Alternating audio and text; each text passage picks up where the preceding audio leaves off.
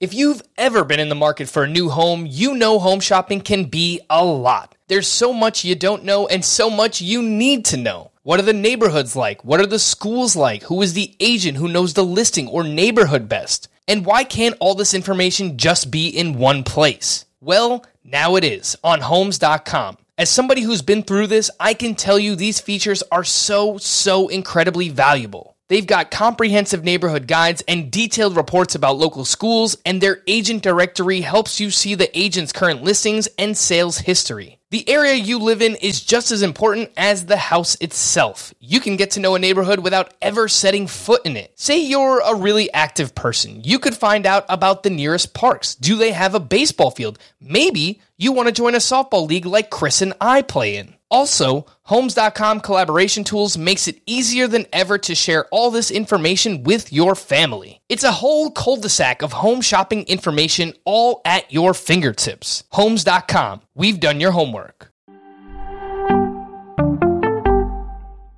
Welcome to the Fantasy Baseball Today podcast from CBS Sports. High drive, center field, hit the wall, grand slam.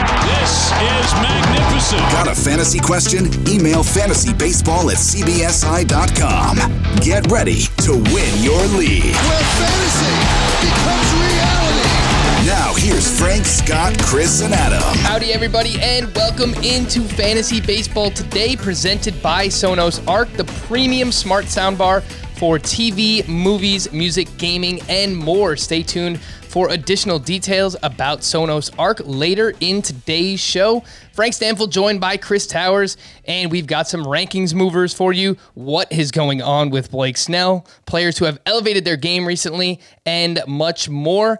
But let's just do a little recap, Chris, on Logan Gilbert, who will be promoted on Thursday, just in case you missed our emergency podcast. One of the top pitching prospects in baseball. It was confirmed by Jeff Passan of ESPN that Logan Gilbert will start on Thursday against Cleveland and making his debut in the same game as Jarred Kelenic. Man, this is a fun time for Seattle Mariners fans. Very excited for them. And within the next year or so, they'll be getting Julio Rodriguez. They have a few other pitching prospects there. So it's a really, really fun time for Seattle Mariners fans. Uh, Chris, so if you want to recap what we said about Logan Gilbert earlier, must add starting pitcher. Uh, how far are you moving up in the rankings? How much FAAB would you spend on him? Give it to me. Yeah, I ended up moving him up to 59 at starting pitcher, which is right outside of that group that I was talking about the other day, where I feel like, I guess the way I would put it is he is right at the border of the pitchers I feel good about versus the pitchers that I'm still very iffy on at best. And so, you know, right ahead of him, he's 59th overall. Jameson Taillon, Sixto Sanchez, Sean Manaea, Yusei Kikuchi, Danny Duffy are the five in front of him.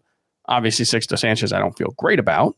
Uh, but, you know, I think if he does come back in June, I think he'll be very good as long as he's healthy.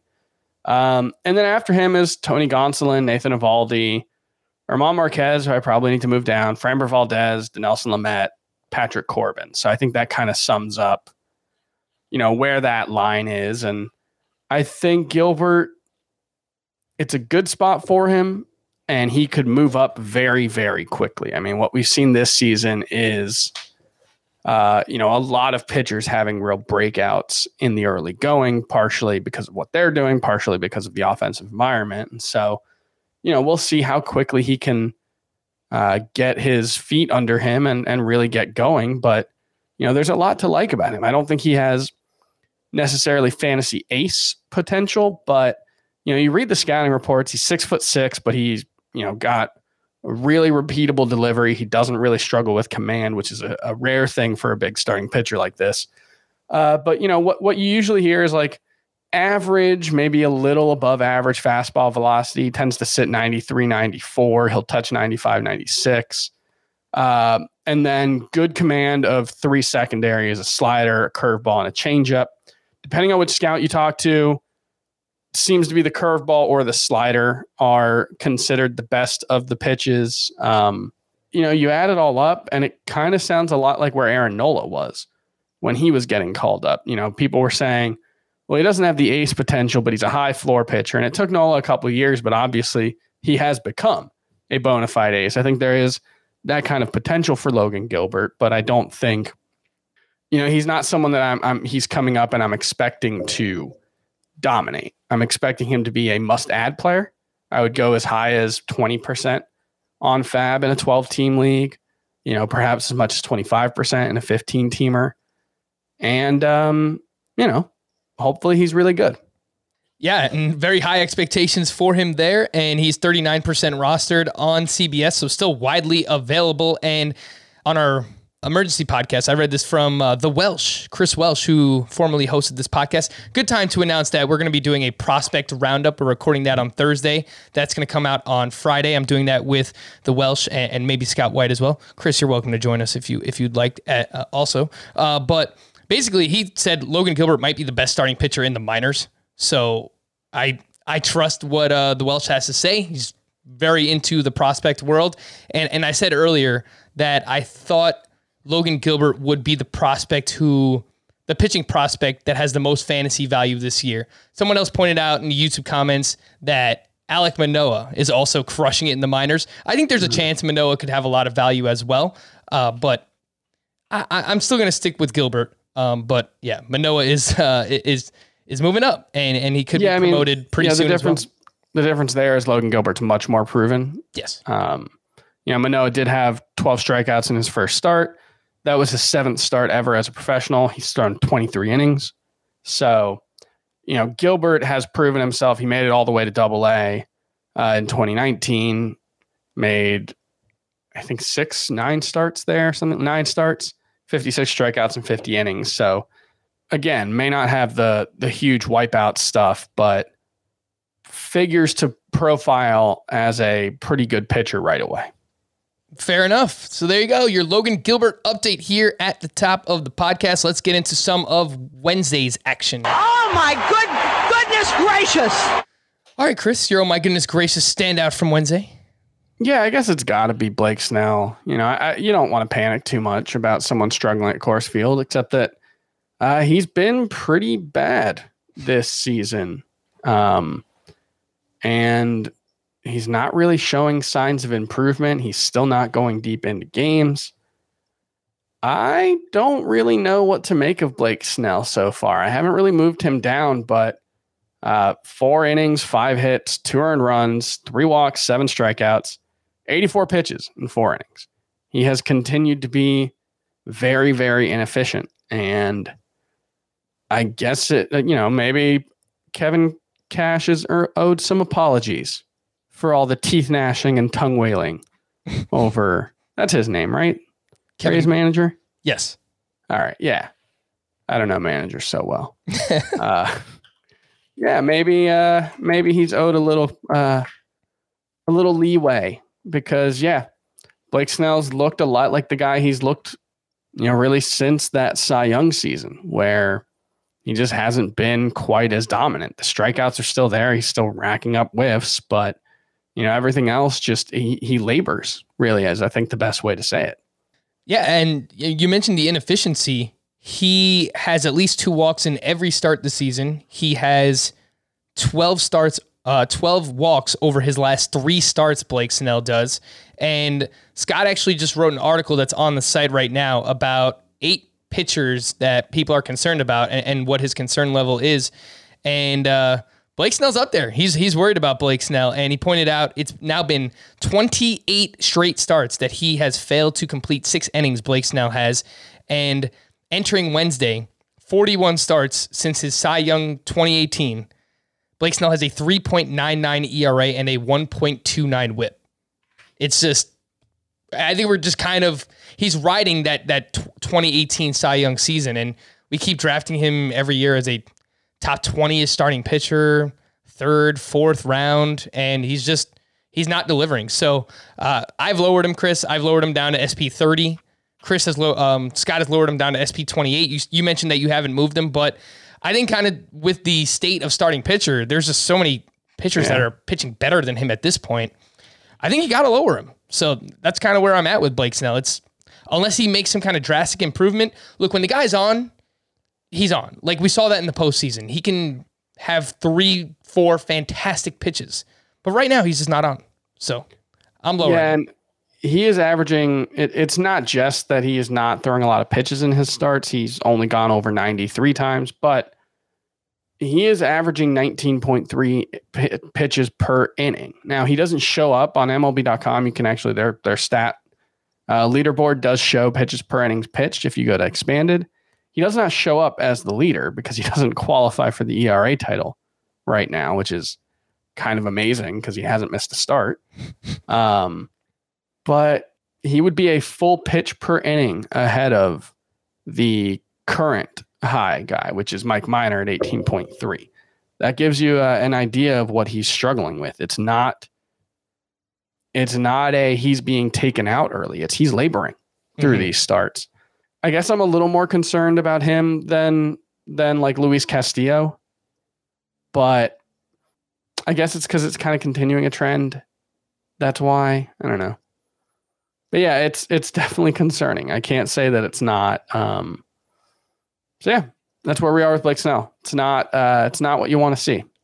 Oh my goodness gracious for me on Wednesday. Taijuan Walker continues to get it done against the Baltimore Orioles. Seven innings, one run, three walks, four strikeouts, 11 swinging strikes on 97 pitches. The fastball velocity was down a little bit in this one. I was kind of excited about him earlier in the season because he was throwing around 95 miles per hour. He was averaging right around 93 uh, in the start against the Orioles. So it's down a little bit, but overall in the season, the ERA is at 2.20 with a 3.94 xFIP, 3.93 xERA.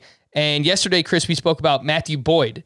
And Matthew Boyd has done a great job of suppressing hard contact and suppressing home runs this year, which is normally something he's struggled with, which kind of makes sense based on you know what we've talked about with the hitter landscape recently. Yeah. But I feel the same way about Taijuan Walker, right? Like he's allowed just one home run this season. I can't see that remaining with the weather starting to heat up across the United States. So um, I would be looking to, if you can turn Taijuan Walker, I mean, you could just kind of sell, hey, this guy's a 2.20 ERA, former top prospect. What can you get for him? I don't know. Can you, you think you can get any of these struggling middle class So- hitters? I, I don't know what's realistic, but I would be trying to sell Taijuan Walker if you could. A couple of names that jump out to me would be uh, Jesus Luzardo or Chris Paddack. You know, Luzardo obviously on the IL. We don't know exactly how long he's going to be out. Paddack just hasn't been there yet, and I, I think people are probably losing faith. So I, I think that would be worthwhile. I think it would be worth trying to um, trying to make that flip. Yeah, people were asking me all day, would you drop drop Chris Pa- Paddack for Logan Gilbert? And I'm not at that level yet. So uh, I Yeah. still I've got to see a little bit more from uh, from Chris Paddack. It's been a weird season for him. He had that. I guess he either had COVID or he was a close contact. He was on the IL for that. So uh, let's see a little bit more from him. Uh, Chris, do you think you can get? You, the other day you said you would trade Carlos Rodon to get uh, Lourdes Gurriel. I, I wonder if you can just if you could trade Taijuan Walker for Lourdes Gurriel, the as bad as Gurriel has been. Oh yeah, if I could do that, that would be great. One hundred percent, right? Because yeah, I think Taijuan Walker's most likely outcome, you know, in a month is he's probably a streamer.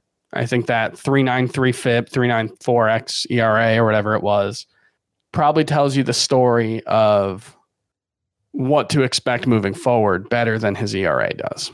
Mm-hmm.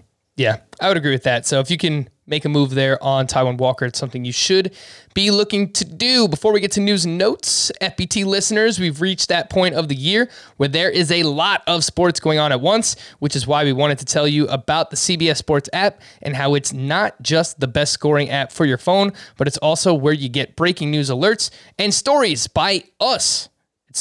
Not just real sports stories. You can find all the fantasy sports stories on there as well. Standings, schedules, team pages, and all the sportsy digital stuff that you're used to. And of course, if a game is airing on CBS, that means it's streaming right on the CBS Sports app. Easy, right? Why not? Go out and download it. It is for free. Again, the CBS Sports app right there. Go and get it. News and notes. The D backs. This sounds kind of ominous, Chris. The D backs placed Zach Gallen on the IL with a minor sprain, a minor sprain of his UCL in his right elbow. Manager Torey Lovullo said they will reassess in a few weeks. Apparently, they're optimistic surgery won't be needed, but it doesn't get much scarier than this. Yeah, I mean, sprain is, or I guess strain. Is it a strain or a sprain? I saw a sprain. Okay. Because, like, that usually means that there's a small tear.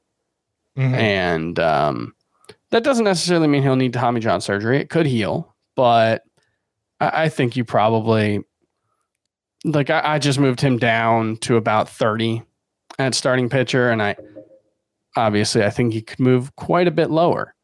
You know, so maybe it, it should be more like 45. But yeah, it's ominous. It is very ominous sounding. I dropped Zach Gallen to SP forty one. So Yeah, I just moved him to 44 as as we were talking. I think that Yeah. makes more sense. I put him right behind Stephen Strasburg, Freddie Peralta, Kyle Hendricks, Zach Plesac.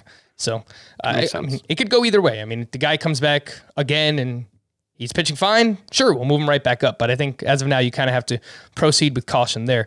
Mike Soroka is scheduled to undergo an exploratory procedure on his inflamed right Achilles next week after he experienced renewed discomfort during his recent workouts. So, on top of the Achilles, he was dealing with a shoulder strain and now it seems like the Achilles has flared back up. Uh, if you remember last year, he tore his Achilles in August, and it it always kind of seemed like just way too optimistic that he was going to be ready for anywhere close to the start of the season. So I think the the Braves are going to be pretty cautious with this one as well with Mike Soroka.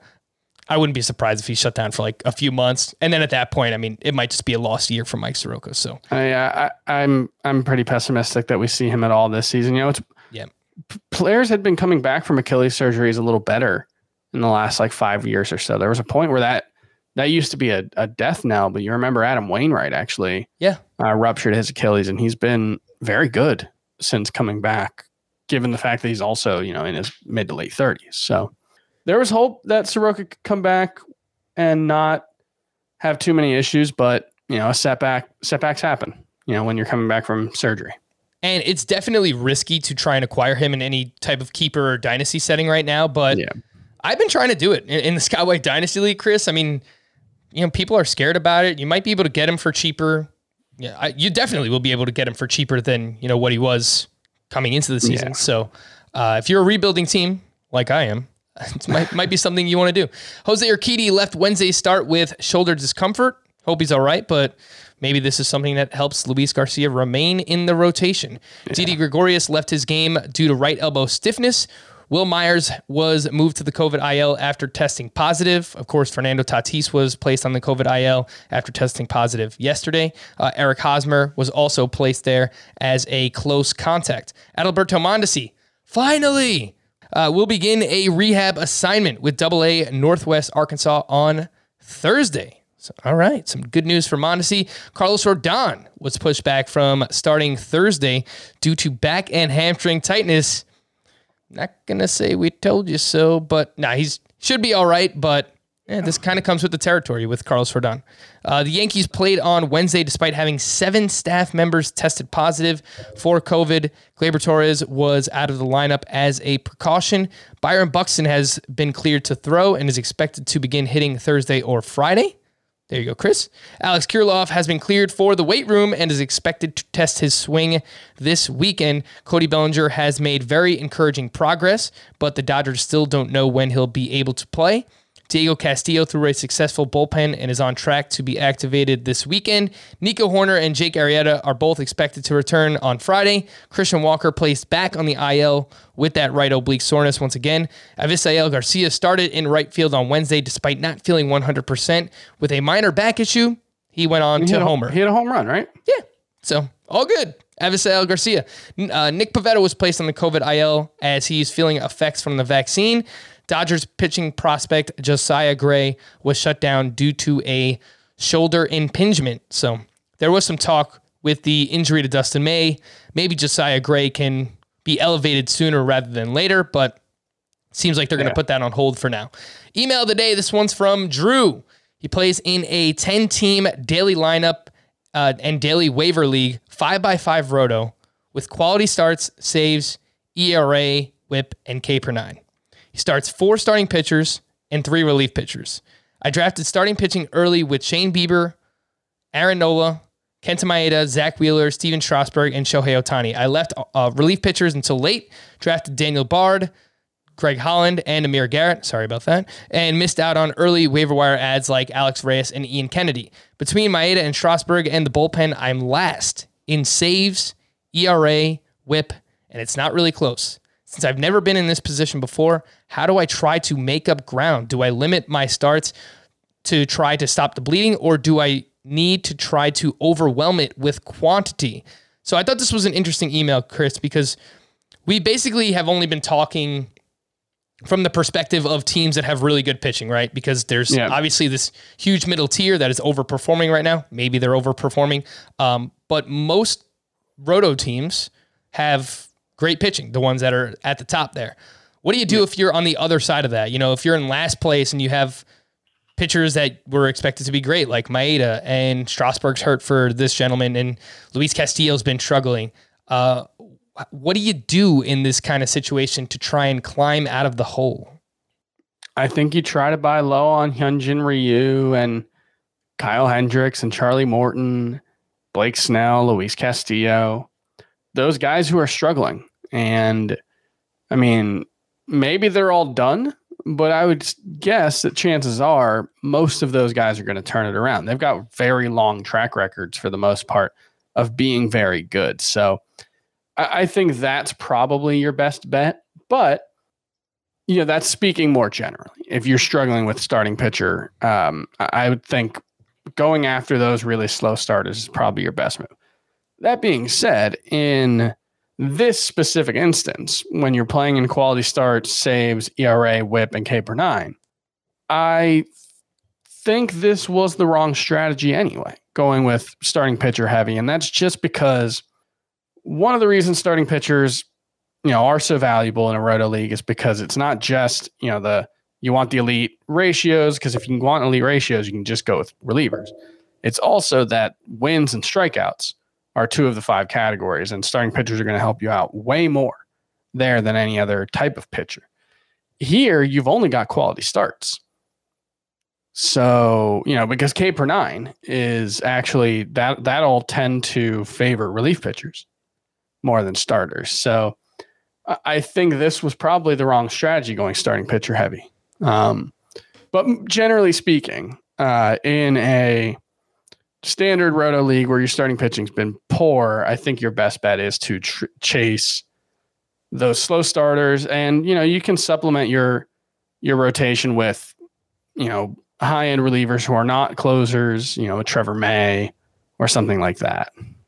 So in this person's particular league, they have to start four starting pitchers and three Okay. relief pitchers. So it might be harder to find uh, what we call the RPASPs, RPASPs, which are relief pitchers as starting pitchers, the opposite of SPARPs. Uh, but they do exist. I would, I think you try, you just punt saves for now, Chris. Like, don't start Daniel Bard or Greg Holland or Amir Garrett, who are crushing your ratios in the hope of getting maybe one save per week. I would add some of those relief pitchers you mentioned, like a Trevor May, a few others that stood out to me, who give you some volume. They give you good ratios, strikeouts. Yusmeiro Petit.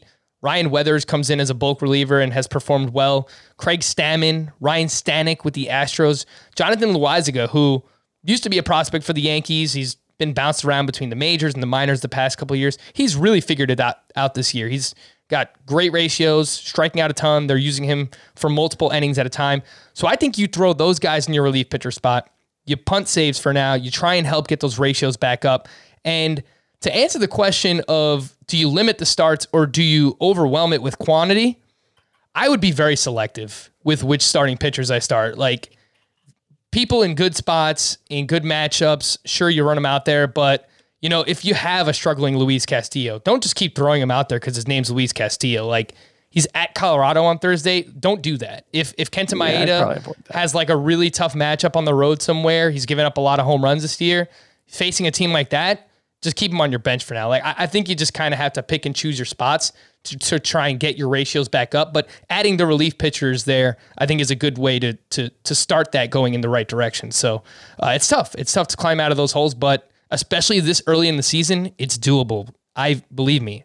I've done it before, so I know it might seem grim, especially in a roto league, but it, it is possible to to climb out of some of those holes. Chris, let's move on to raising the bar, presented by Sonos Arc and talk about some players who have elevated their game recently. I hope you guys were listening yesterday because I gave you an outfielder that I thought you should buy high ish. And his name was Teoscar Hernandez. And sometimes it's crazy how often this happens, Chris, where we talk about a player and then the very next day they go out and do something. It's it's very weird. The same we talked about Mike Moustakas yesterday. Same thing. He comes out and hits a home run on Wednesday. It's it's very odd. But Teoscar Hernandez goes out, hits two home runs on Wednesday, and since he returned from the IL, Chris, he has something like a 13, 14% strikeout rate. I don't think that's going to remain, but he's clearly made an adjustment, and we didn't like him coming into the season.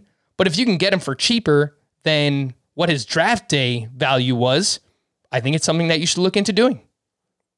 Yeah, I think that makes sense. I, I, where he is right now for the season, like I don't think he's going to hit 293. Um, but an 844 OPS, I think that makes sense. Uh, he's on something like a, I don't know, 35 homer pace, probably.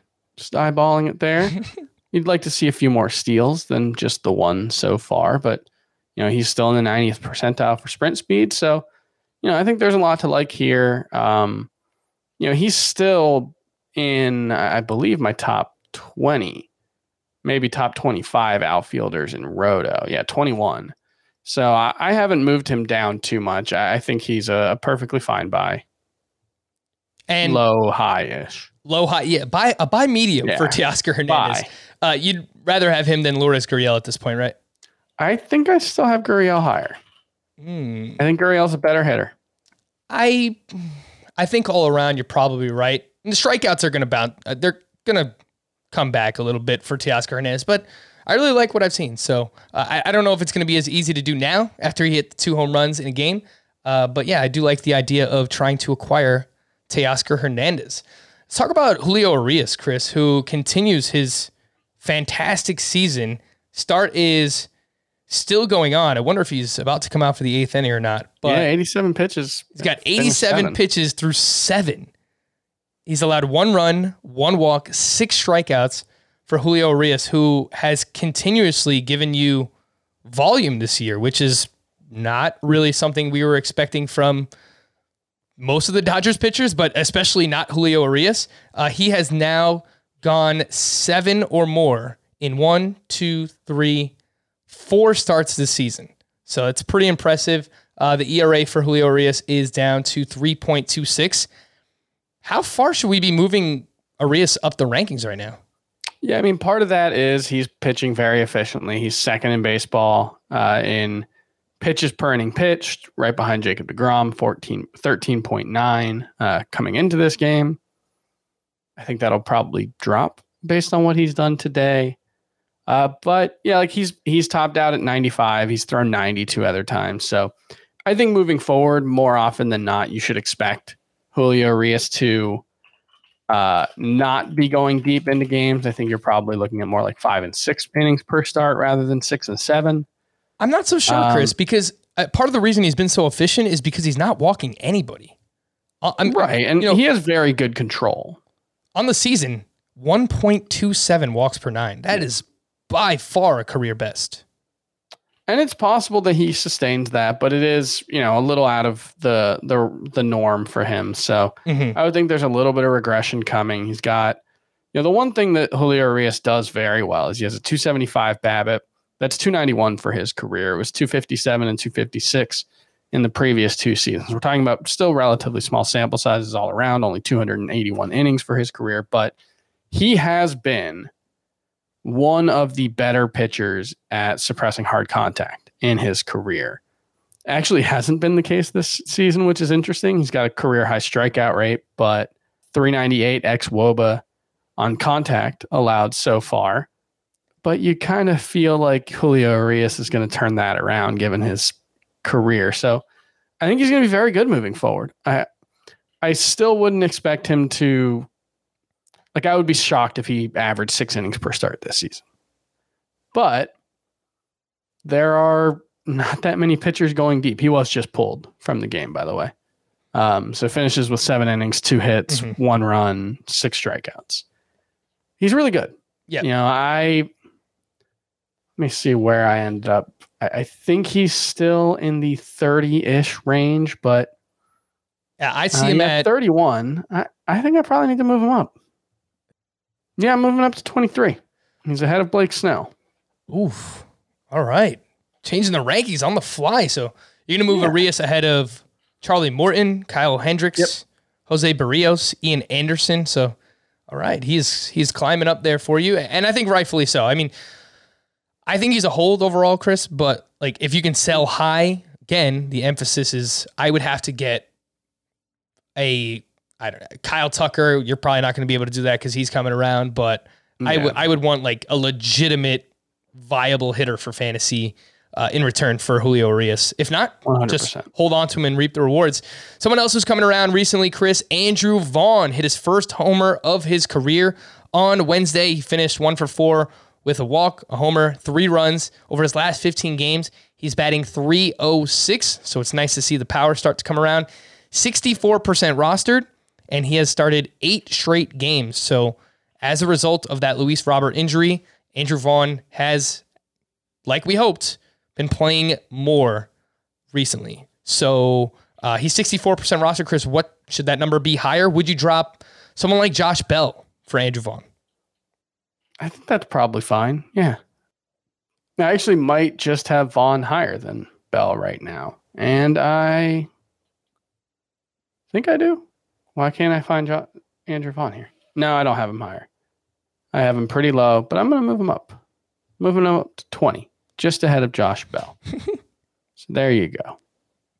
I like it. Yeah. Um, yeah, I mean, so far he's not making as much contact as we hoped he would. That was supposed to be uh, plate discipline was supposed to be his, you know, in addition to the hit tool and power and all that, uh, plate discipline was supposed to be very good for him. He uh, is hitting the ball very well, 90% average exit velocity, 379 xwOBA on contact. Um, if he can get the 24% strikeout rate down to like 20%, I think you're going to see uh, him be a very, very good hitter moving forward. It's not guaranteed, but you know it might be an opportunity to still buy low on him. And you know what I like about his May? Just, pulled up the splits here, Chris. He earlier in the season he was hitting a ton of ground balls, and that had me a bit worried. In in April it was fifty percent ground ball rate. So far in May, he has a 29% ground ball rate uh, with a 57% fly ball rate. So he's probably hitting too many fly balls. He's gone too far the other way. Uh, but I do like the fact that he is consciously making a change here. Also in May, uh, the strikeout rate is down to 11%. So he's trending in the right direction, Chris. And it made sense, right? Like this guy barely has any minor league experience. He was thrown right into the fire from the start of the season, and we're all freaking out. Why isn't he playing every day? I mean, he's he's still a rookie, right? And he doesn't have that much experience. So I think it makes sense that you know he's he's slowly coming along now. And I think if anyone dropped Andrew Vaughn in your league, uh, you should go out and, and make it a priority to get him. He's he has that dual eligibility as well now between first base and outfield.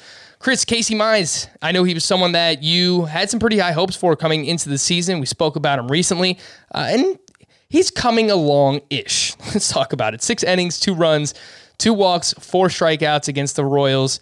He now has three straight quality starts, albeit with 13 strikeouts to nine walks during that span. So the strikeout to walk ratio is not where you like where you want to see it, but just 54% rostered. Looks like he's on pace for a two-start week next week at Seattle and at the Royals once again. Should you be adding Casey Mize for that two-start week? For the two start week, I think he might be worth adding. I I'm pretty disappointed with how his season's gone so far. You know, strikeout rate way below average, 16.3% in the league where it's 24.1% overall. Walk rate's still where it was last season, which is extremely disappointing.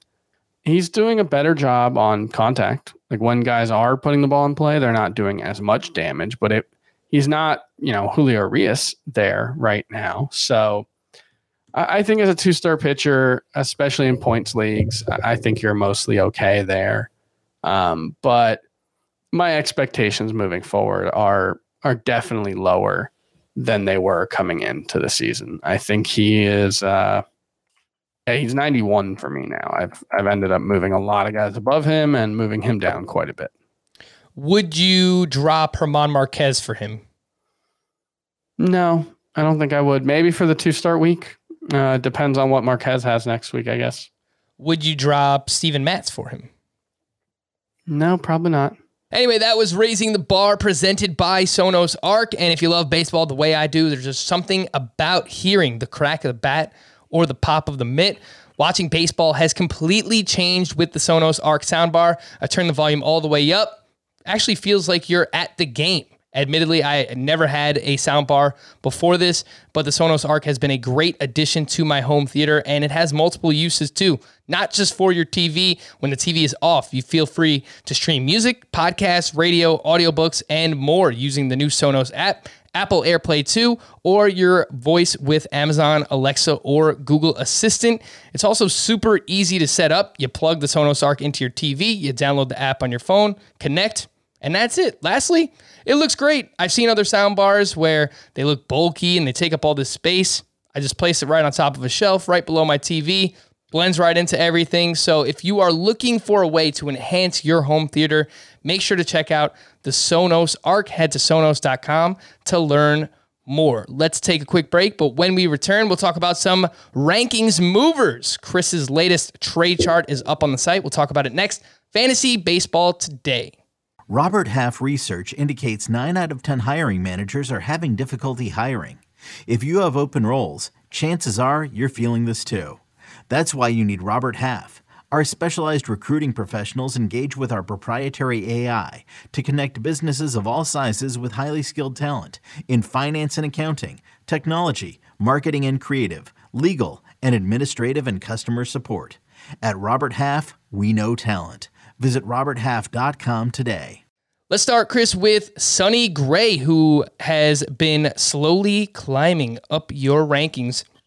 Didn't have the greatest start on Wednesday against the Pirates of all teams, but I will point out that he allowed seven hits. Only two of his batted balls were hard hit balls. The average exit velocity against him was 81.9 miles per hour.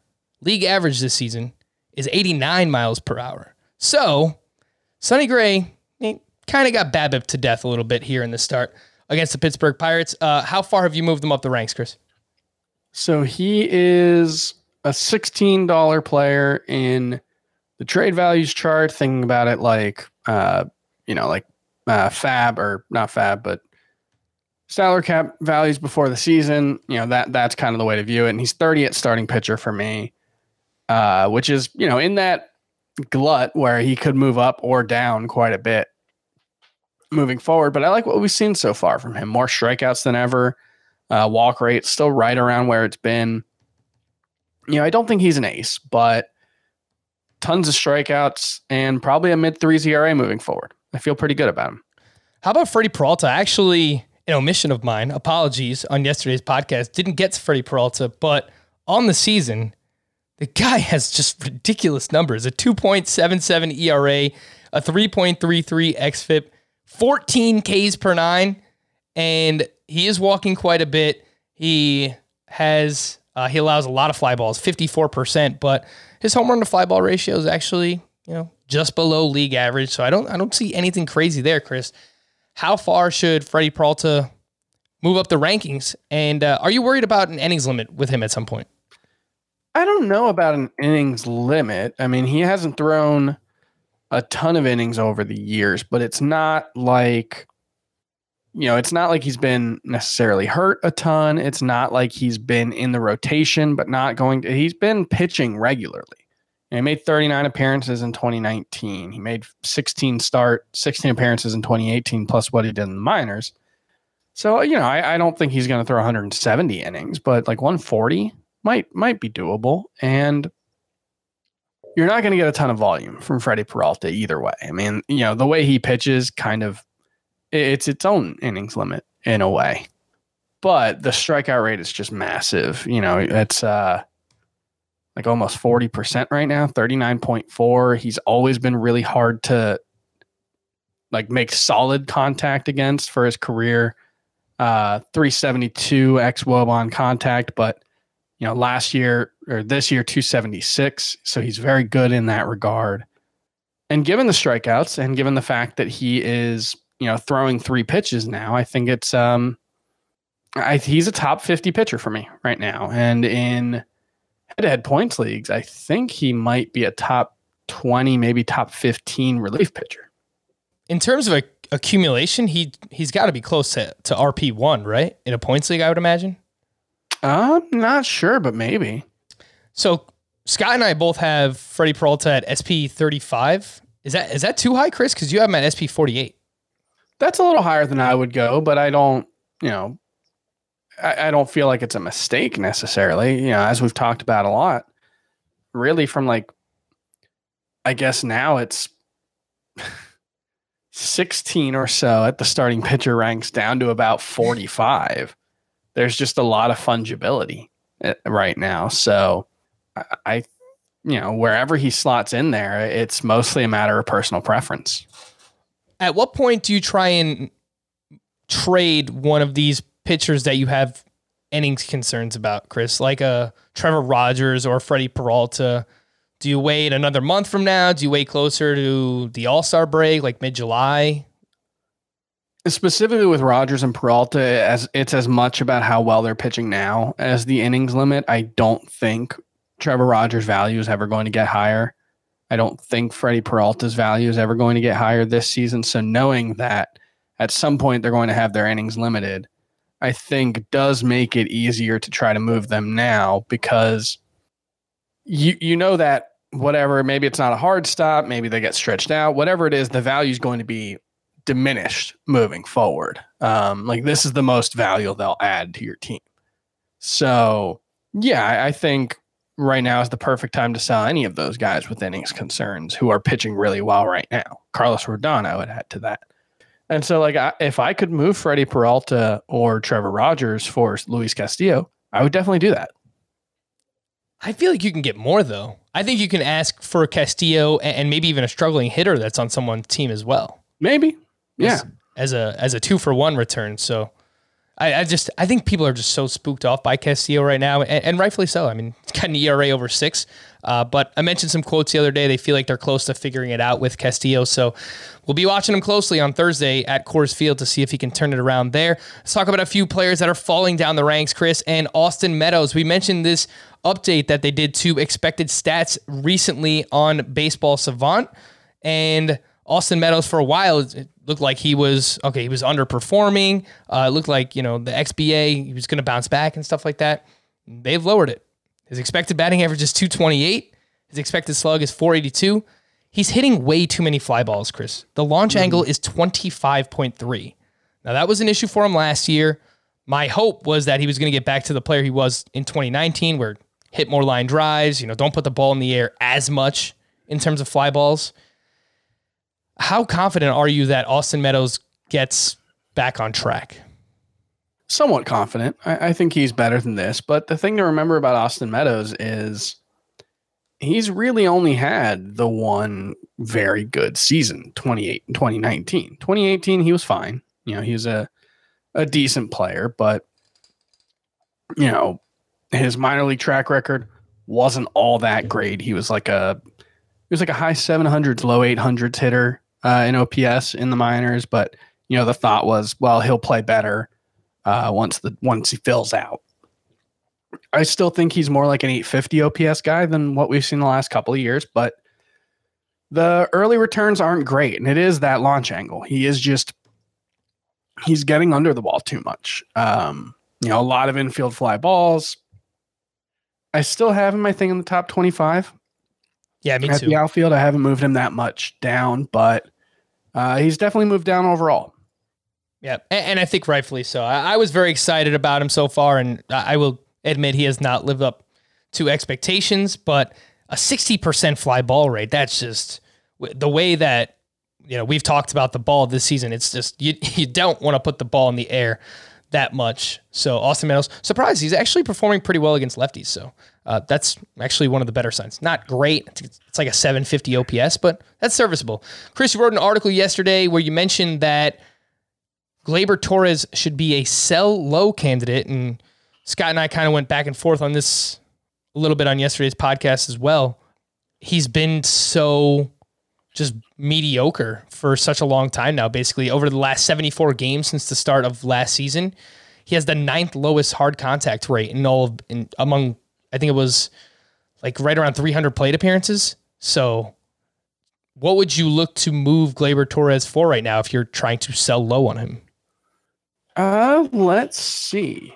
Um, I would try to get. I, I think you could probably try to get someone like Carlos Correa, who's been a little disappointing so far. I think you know I I might rather make that trade. Um, I would do it if you could pull it off. Correa had three hits on Wednesday, so yeah, hopefully a sign of things Uh, to come. see if you could snag Luke Voit before he gets back. See if you could. Voit's already back, Chris.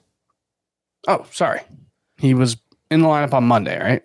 Uh, they, I think their first game was on Tuesday, but yeah, he's, Tuesday, he's okay. been in the lineup each of the past two days. So Yeah, I you know, in that range. I I haven't moved him a ton down my rankings yet, but you know, it was like in looking at him over the last couple of days, I finally it was just like I feel like we're giving him a lot of credit over the last couple of seasons because one, he was this top prospect, which totally makes sense. He's still very young. He's only 24 years old, but the 2019 season especially was so good.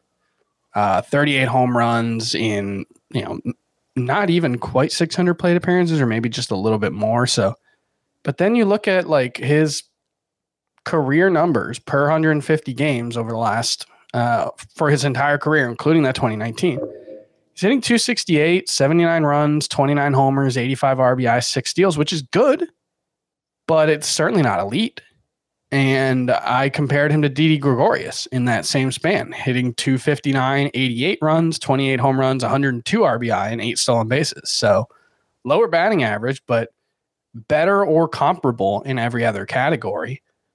Um, and then, I mean, if you take out that 2019 without the Orioles, um, because he hit 13 of his 38 home runs against them last season, that season, uh, hasn't actually hit a home run against the Orioles in the you know two partial seasons since.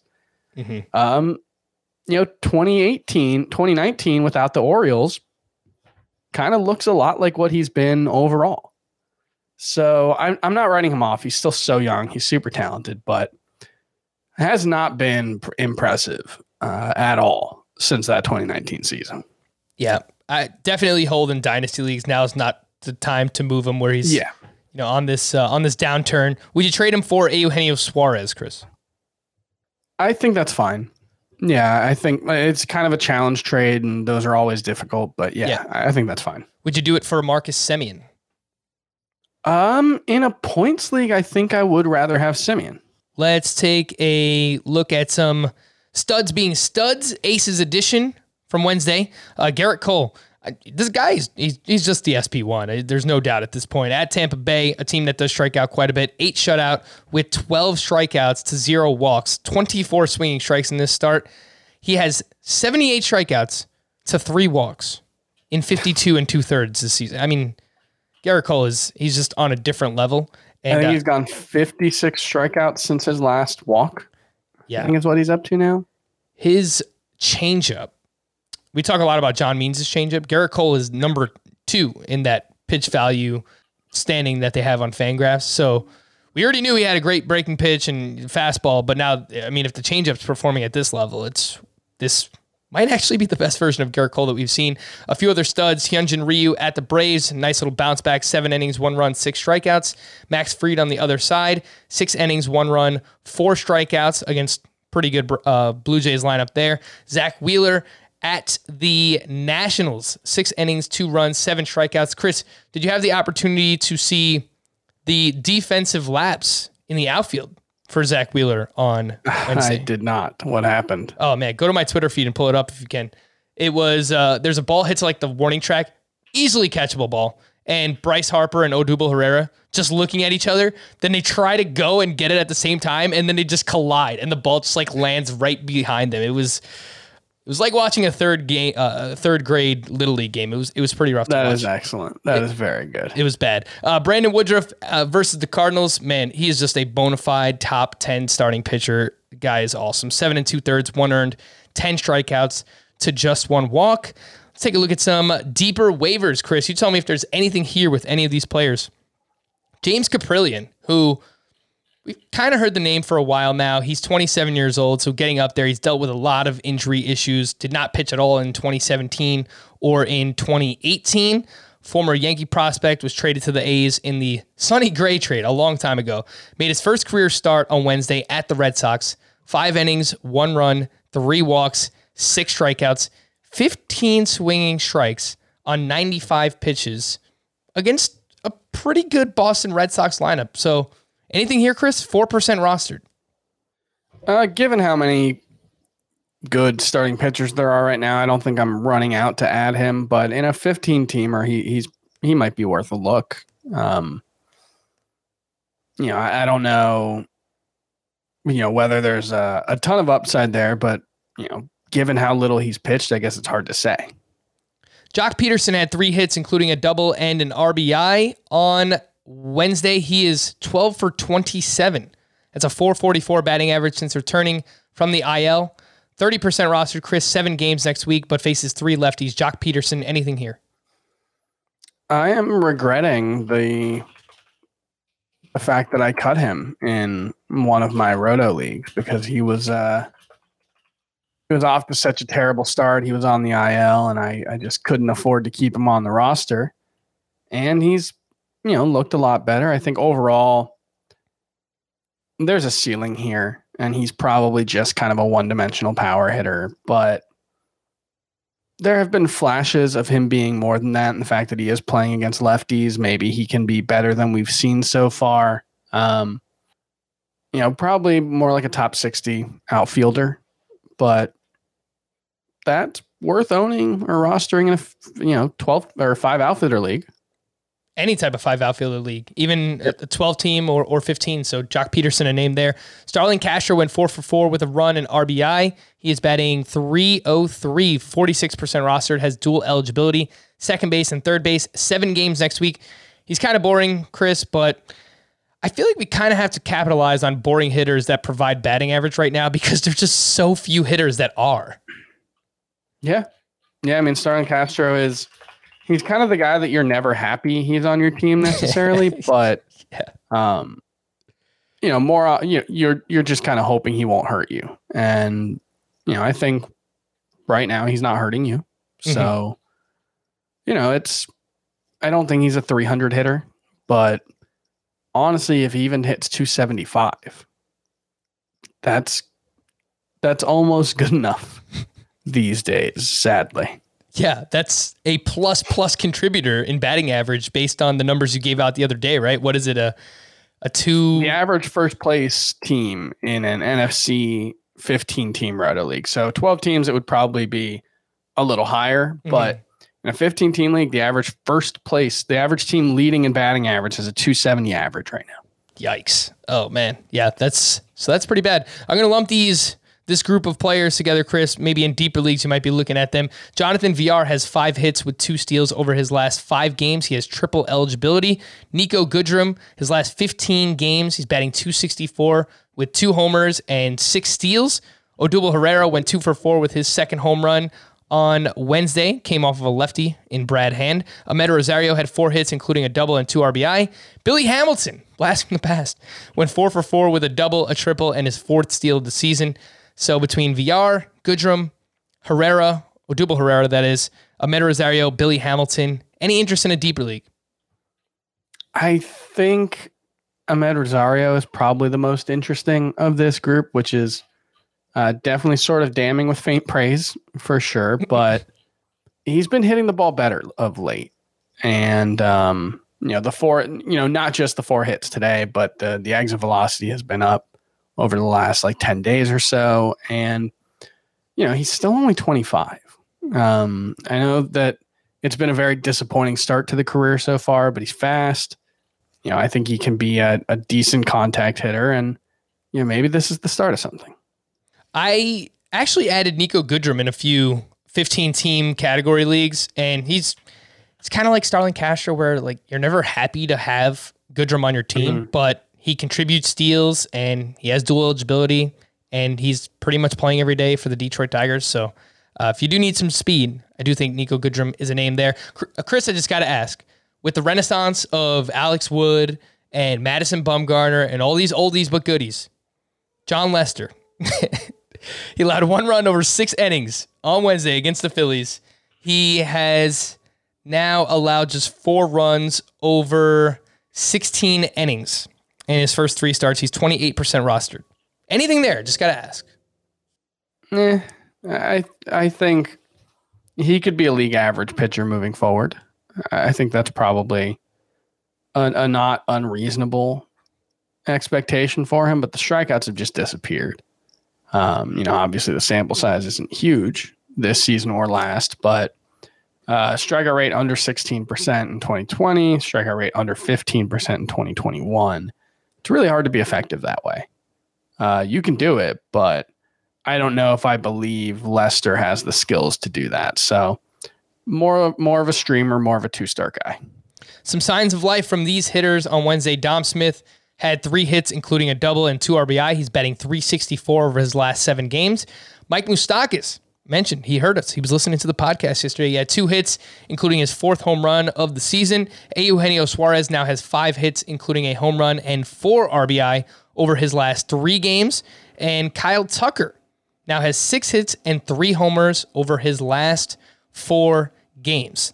Tucker, much like Austin Meadows, he's not to the same level, but he's putting the ball in the air a lot this season. So would like to see that come down a little bit, but uh, some of those home runs are starting to pop now for Kyle Tucker. The call to the pen, some bullpen updates for the Reds. I still feel like we have on a day to day basis. I, I can't tell you who would No who would get a save for the Reds if they when will they get another save opportunity? That is just the question of the day because it feels like it's been forever.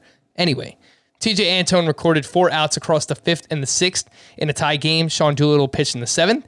Lucas Sims pitched in the eighth and the ninth. So maybe Sims is the guy, but Amir Garrett is currently serving a suspension. So that also throws a wrench in things. For the Padres, Mark Melancon recorded five outs for his 12th save. For the Rockies, Daniel Bard he is um, he's National League Rafael Montero. That's what I'm calling him at this point. He was going for a five out save in a one run game. He wound up giving up three hits and a run. He took his third blown save of the season.